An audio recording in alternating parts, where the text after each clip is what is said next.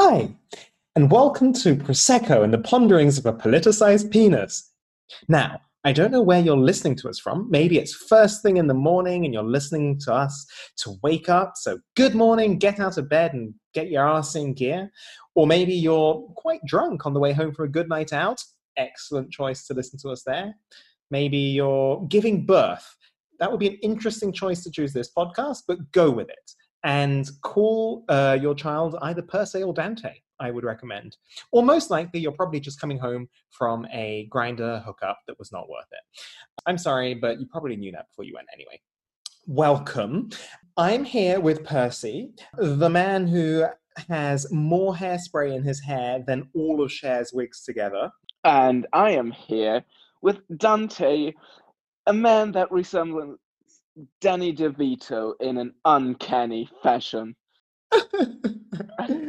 and yes, let's start with an old classic, Dante, where we have a mystery minute, as we like to call it. Yay! Where, yay, where I will give you a topic and you will just ponder on it for like a minute, and I will time it so you don't overindulge us with your voice as you usually do. And we have a little bit of fun with it. The topic I chose for you it's it's going to be very interesting. I want to know if you think that vegetarians are basically just weak vegans. So basically, pussy vegans. Pussy vegans. Well, yes, I think I do.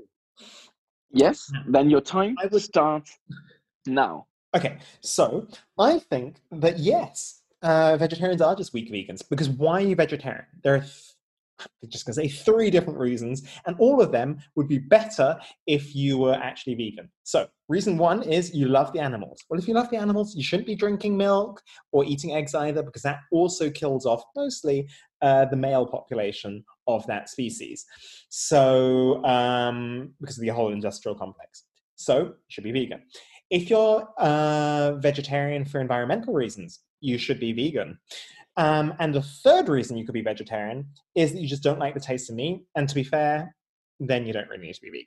Um, but meat tastes really good. So I don't think there are many people who just don't like meat. I guess there probably are actually quite a lot of people. But um, I think that yes, I was also myself vegetarian for many years and felt very bad for uh, not being vegan. But now I'm flexitarian, which means I just eat whatever I like and pretend that I have a predominantly vegan lifestyle.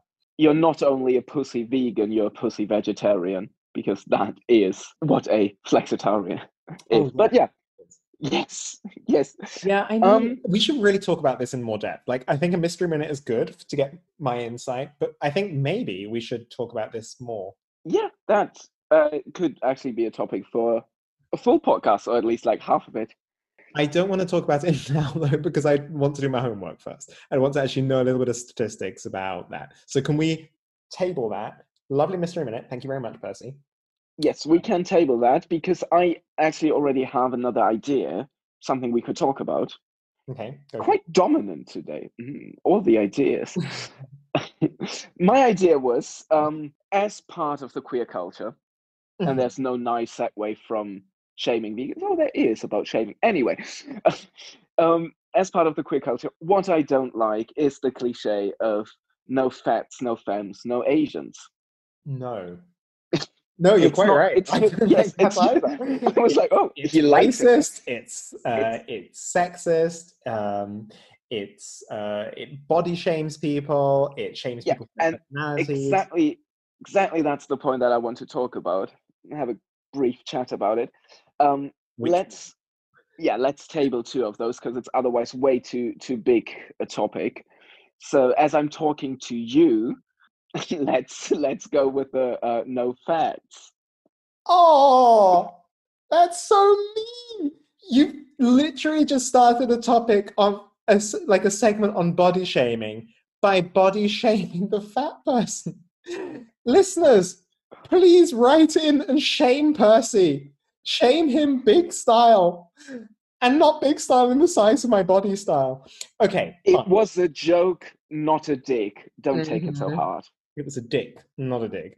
Um, no, I'm kidding. Um, actually, this is something that Percy and I speak about uh, quite a lot off uh, off camera, as it were, or off mic, because uh, during Corona, the last few months, I've actually uh, been really trying to lose weight. So I'm actually now a lot thinner than I was uh, when Corona started. Um, but it means that I, I do feel shamed. And I honestly, I notice that when I've been on Grindr, out in small cities or whatever, people are much friendlier than they are in the big cities. Because in the big cities, somehow there's so much choice, and so people categorize you. So they can say no fats, no femmes, no Asians, blah blah blah, whatever, right? But this whole idea of no fats, I get it. Someone who's super overweight is just not quite as sexy. But I am so much more than my body shape. And for a random hookup, I kind of get it. But people shame people for their body sizes, even when they're perfectly normal. I mean, now I'm I've so internalized this um, that I would say that I look at myself in the mirror and I I do feel shamed. I've, I I even shame myself. I've internalized this of other people, and I've lost a lot of weight now. It wasn't like I was Yeah. before either, but That's that's definitely a thing. That's definitely a part where when it really becomes body shaming, it just it's so harmful on so many levels. Not not just in queer culture, just like the idea of body shaming. People internalize it and carry it around with them. But- No pun intended. Yeah. But at the same time, I also participate in this by, I don't say no fatties, please, but you see someone on an app or in real life and they're a bit tubby and you're like, eh, I'd rather someone else.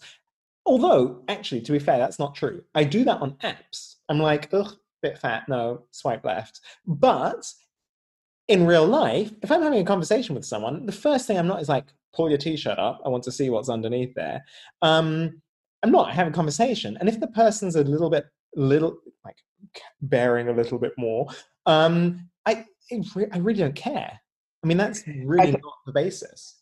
Yeah, I think that's the problem with with apps or like the online part of that community because overall it's a type. And if you're not into people with a lot more weight, that is okay. That is your type. The same if you don't like like super thin bony people, also that is a type and completely okay. The problem is that with an app and just like you put in the max kilogram that the other person is allowed to have Yeah. it's just it gets very problematic because the moment you actually draw a red line it starts to be shameful and mean spirited sometimes But I guess the thing is, though, it's not just about drawing that red line, right? It's about communicating that. So I think people are okay to have taste, right? Like there are some people I find more attractive than others, and our tastes are not always the same. Actually, our tastes very often diverge, and that's okay. But it's then to then say, gross, you're old, gross, you're fat, gross, you're Asian. That's not okay. Yeah, I completely agree it's yeah it's the communication and where you draw that line and yeah i do get the point that you just had about in a big city when you have a lot of choice you it's more easy to to fall into those kind of traps where you're like it's okay because i still have like 500 people on my list even if i say a max of that and that weight or no femmes no asians I mean, it's not just the apps, though. I mean, there is definitely it because then it would be the same with heterosexual people as well. And I do think that queer culture has something about it. There is something to be said that I mean, I don't know. It, a lot of obviously a lot of people go to the gym and are in shape and stuff, but I do think there is a more of a um, more of an emphasis put on that within queer culture of looking after yourself of doing the face routines with the skincare and going to the gym and it's i mean it's all a little bit superficial. It's also healthy. I mean it's good for your skin it's good for your body etc but there is something there is something yeah superficial um, about that. And that's not just online. It's if you go to a gay bar which i don't very often but if you do there there is a lot more sort of of this emphasis on a very specific body type which is buff basically there is that shallowness and again then there the there comes that shaming in place, especially in bars, so where you just see those looks like, no, like you clearly haven't spent five days in a gym each week for the last six months, so please just go away. Exactly. It's like the the offline swipe left. it is. see Yeah. someone, they look at you, they do the sort of the look down, the look up, and they, they literally with their head sort of do the swipe left. Super drama queen, just like, nope. exactly. Oh dear. Yeah. Well, That's um, what dark rooms were invented for. oh, oh, I, I've never been to a dark room. Have you been to a dark room? No, I have not. No. Although what my favorite place, um, when I, I lived in London for a while. I think I uh, maybe said that on the podcast previously, but um, maybe I didn't. Who knows? I don't remember. But um, uh, one of my favorite places to hang out in London was this really creepy old gay bar, which was it was close to King's Cross, if uh, if you know London. Uh, any of our listeners, and it they had these drag shows three or four nights a week.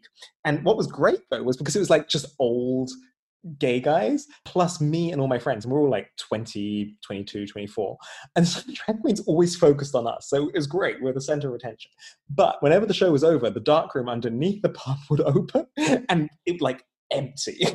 All these old men would go downstairs. And so my picture of a dark room is forever associated with that. It's just full of people who are like five times my age. Yeah. Um, but that is good that um, you talk about ageism and shaming the old after we just talked about shaming the fatties. Well, but but this is the thing, though, right? It's like racism, and that, I mean, we're hearing about this a lot in the media, right? It's not just personal; it's also systemic. Which doesn't mean that I'm not ageist, but it also means, I mean, says the guy who wouldn't sort of have sex with someone who's older than twelve. Um, no, Come on. That's a bit of an. you have to turn around the numbers. okay, that's that's that's pretty accurate. That's pretty accurate. And dear listeners, Percy is in a committed relationship uh, with someone who is now 22. Shocker! Shocker. I told Percy earlier that I wanted to talk about a certain topic things that pass. Infatuations with political stars, as it were. And I wanted to talk about this because I was reading a newspaper article a couple of days ago about Aung San Suu Kyi. And I remember the first time I heard about her, um, just for anyone who doesn't know who she is, Aung San Suu Kyi is was this amazing woman. Her her dad, uh, General Aung San, uh, fought for independence for Myanmar, formerly known as Burma. Um, and then he was assassinated, and there's been a military dictatorship for decades and decades and decades. And she was the democratic star um, of the 1980s. And she was like really in the 80, like 88, there's a bit of a sort of revolutionary kind of thing. And she was like pushing for it. And then she was put in under house arrest from 1989 um, until 2010. She was in house arrest for over 20 years. And she got the Nobel Peace Prize for her fight for democracy in 1991. And I remember the first time I went uh, to Myanmar, like everywhere, there were these t-shirts with her face on it. And I was just like, yeah, I want one of those t-shirts. Mm, And I actually saw her, like after she was released from house arrest in 2010, the first trip she did was to the UK, where she also lived for a while um, when she was a lot younger. And I was able to see her. It was her first public engagement since she was released. And I saw her speak, and it was just so inspirational. I mean, I was just like deeply in love. Completely fangirling. I was so fangirling. Um, and yet, fast forward to now, uh, from uh, 2015, there were riots against the Muslim minority, the Rohingya, and then a couple of years later, like a full on genocide. Um, and she's not spoken out against it. In fact, and this is the article I was reading recently, she she's been at the uh, uh, international, I think it's the International Criminal Court. I feel I should know this. Well, the International Criminal International Court of Justice, one of the international uh, criminal justice bodies, uh, defending the country. And so she's now this pariah in the state. Like everyone was like, "Yeah, we love her," because she came into she won like in a landslide election uh, the elections uh, in 2016 and so she still has the military as part of her government that was kind of the stipulation but she's but she's like allowed genocide to happen and i'm devastated because i was just like come out and speak against it Uh, but the genocide's really popular back home, so she doesn't. Um, and so I was just like so upset. Wow, that was a really long monologue. But you can see this is how passionate I am. It's just such like a like a fall from grace. Yeah, that's the thing with fallen idols, right? Not only politically, like whenever you adore someone, uh, I mean, just think about all the Me Too revelations. How many people were just just shattered because like their favorite star turned out to be a disgusting human being. Um, yeah, so, so I get your passion for it. Yeah. Um, yeah, when I when I think about that, when I think of politically speaking, uh, thinking about someone who likes the European Union as a concept, as a pe- as something that tries to fight for peace in a war-ridden continent, um, I had high high hopes for Emmanuel Macron when he in 2017 became the president of France um, because he had this pro-European message and working together and very liberal message. And yeah, now three years later, I feel that he didn't do a lot in Europe, and everything he was liberal about was economically. So not really the progress that I anticipated. Um, I'm not as passionate about it as, as you are, as the issue was just on a on a smaller scale. I feel, and I didn't have that personal contact. But um, no genocide yet. Yeah, no, no genocide yet. Well, tell that to the people wearing yellow vests. But no, but I think it, it it's the same same direction of just yeah being disappointed. Yeah, yeah, it's it's it's really unfortunate. I mean that I don't know. I I mean with Macron, he's had a very short time in power, right? So I mean he's he has definitely disappointed actively. I think lots of people think of like Angela Merkel. I mean she's been in power for so much longer, um, and many people are disappointed with her. But I think she's done quite a lot, and she's managed a lot of weathered a lot of crises, as it were. But still, loads of people are disappointed with her. But that's I think more a sort of a, a being in power too long thing rather than sort of an active disappointment. Yeah, I don't know. It makes it really difficult to talk about people though, because I mean, I still think that Aung San Suu Kyi is a, an icon of fighting for democracy. She is still an icon. But does she discredit herself completely by condoning genocide? I mean, you kind of do, right? I mean, genocide is a kind of like a, it's non negotiable. Yes, but that is a question which is so, so difficult to answer because, like, can we discredit the things that Picasso did for art just because he was a misogynist, rapist, pedophile asshole? Well, I mean, but this is the whole question of um, hashtag Me Too, right? It's the whole It is. idea is like, can you still, um, I mean, firstly, you still work with artists who have this um, and say, well, this is just their art uh, and separate from their personal lives, but also can one still sort of celebrate their previous works? I think I'd probably say you should no longer necessarily work with them because, I mean, mm, that's an active decision to support the art of certain people, to support the careers of certain people who have discredited themselves. So I think that's legit. Um, but they were also discrediting themselves just unseen uh, previously. Um, I think it's difficult. It is. Because, yeah, she did, going back to your example, she did a lot of good work, but not speaking out against genocide is, yeah, that definitely crossed the red line. Because, yeah. Mm-hmm. yeah. She still did the good things years ago, but the, the that's still there. Thing, what makes it even more difficult, I would say, and if we're talking about too much about Myanmar domestic politics, stop me. But uh, you can tell I'm quite passionate about this topic. But the thing is that she basically, because the military is, is that she didn't commit the genocide. She didn't. I'm pretty sure she wasn't the person instructing it. Because the military still has so much power, but she didn't use her symbolic weight to speak out against it because she knew that she couldn't stop it. And she knew that it was politically um, favorable, and it's very popular within the population. So she made a calculation that it would just be symbolic, so she wouldn't stand up for it. And somehow I get that calculation. Somehow I think, yeah, okay, you, she's there's more good that she can still do, and she can't stop it anyway. But also, that's like the worst mentality. You you have to stand up in the face of evil, and Yeah. and be the person speaking out and trying to change the conversations. I mean, if you think back to the Holocaust, like not saying anything um, is just as bad as uh, what was it like? I think Edmund Burke said the way.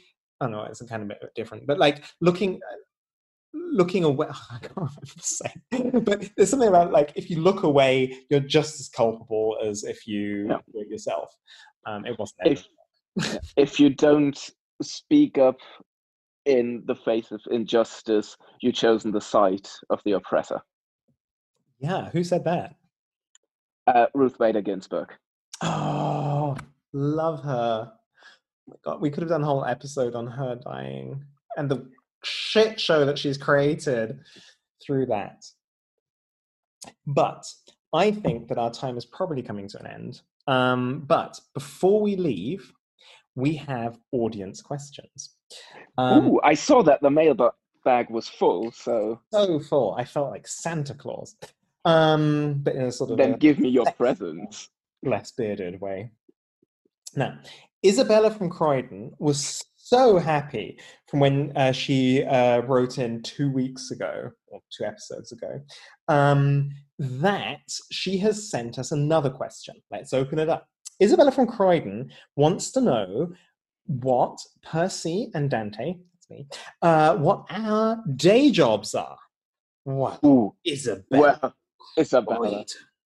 I mean, I am disappointed.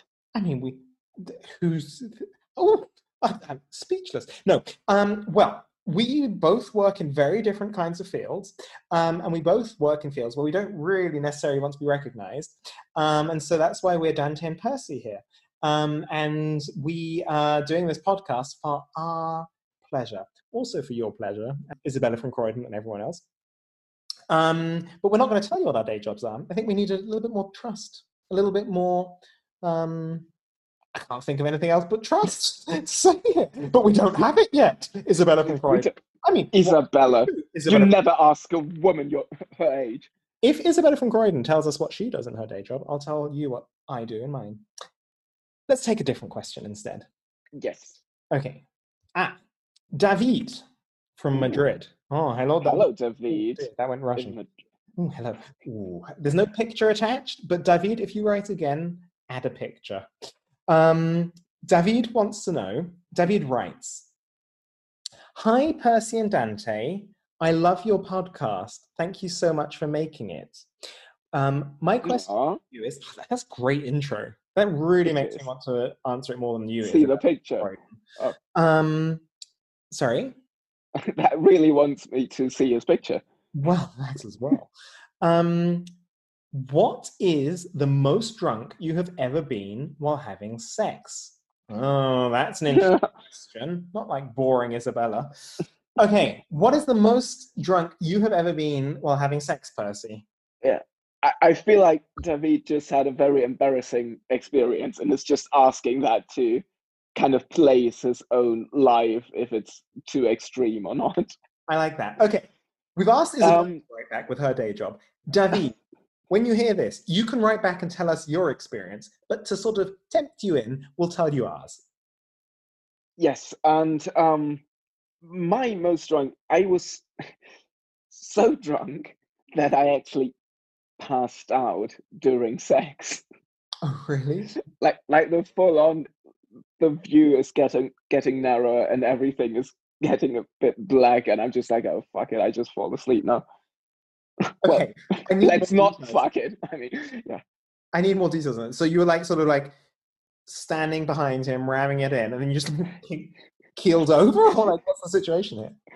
Uh, no, I was lying in bed, and uh, she was on top of me, and yeah, it, it was just kind of comfy, and I was just so shit faced that I that I just passed out. So okay, question: when you pass out, I'm guessing Yeah. that little guy down there doesn't immediately pass out with you. So, like, does she just? Probably not. Did she just? Um, or- she didn't tell me if she carried on the next morning. Um, but it was a very embarrassing moment when I then woke up and I was just like, oh no, no, no more alcohol for me. That lasted a solid 22 hours. yeah, what's your story then? Well, the the embarrassment of the waking up is definitely the key to that as well. I was um so I was in San Francisco for the first time and I had like a day spare and so of course I was on Grindr. Um and uh chatted to this guy who had the day off work because he had like a job interview or something. He's like, I'll show you around town after my interview. So picked up and then we had like some brunch or whatever. And like we started, we had like a Mexican brunch. Um we started off with um frozen margaritas for brunch and it just sort of escalated from there and like we were we just went from one place to the next tourist highlight oh we'll have a drink here it was always like a picture of something and we Classic. up in like the Castro in this really nice bar. And I mean, I don't know how much I drank, but I was so shit faced. And we got the cab back to his place. And we were watching some Eddie Izzard videos. I remember that. Um, and it was so funny. And I, I, I don't know whether I'd never seen Eddie Izzard before or whether I was just so drunk that it was just like particularly amazing. Um, but then at some point we sort of segued from the um, the couch to uh, his bedroom, uh, and I remember nothing. I remember absolutely nothing from that moment onward. Sort of see Eddie Izzard blank. then the next morning. Um, Probably happened to a lot of people who met him. yeah, well, probably. But then I wake up and I turn around to this guy I'm in, and I'm naked in another guy's bed. So I'm like, I'm guessing we had sex last night. He's like, yes, we did. So my first question, being me and being uh, safe and responsible, I was like, did we protect? Because otherwise, I was like, first thing, get out of bed, go to the clinic. Um, but no, he's like, yes, we protected. It's all good. Then I, I'm a little bit proud of this line, also a little bit ashamed of it. But I was like, hmm, I can't remember anything about it. I think you're gonna have to jog my memory. We just had sex like two more times before I went for brunch and then went back to my hotel. Um, yeah, that was my that was definitely the drunkest I've ever been and had sex. Well, yeah, not remembering is is a solid solid amount of being drunk. Um, yeah, thank you, David, for that question. Um, if anyone else has a question, just write us at our Twitter handle at Prosecco Penis. He Um, remembered. He remembered that Twitter handle.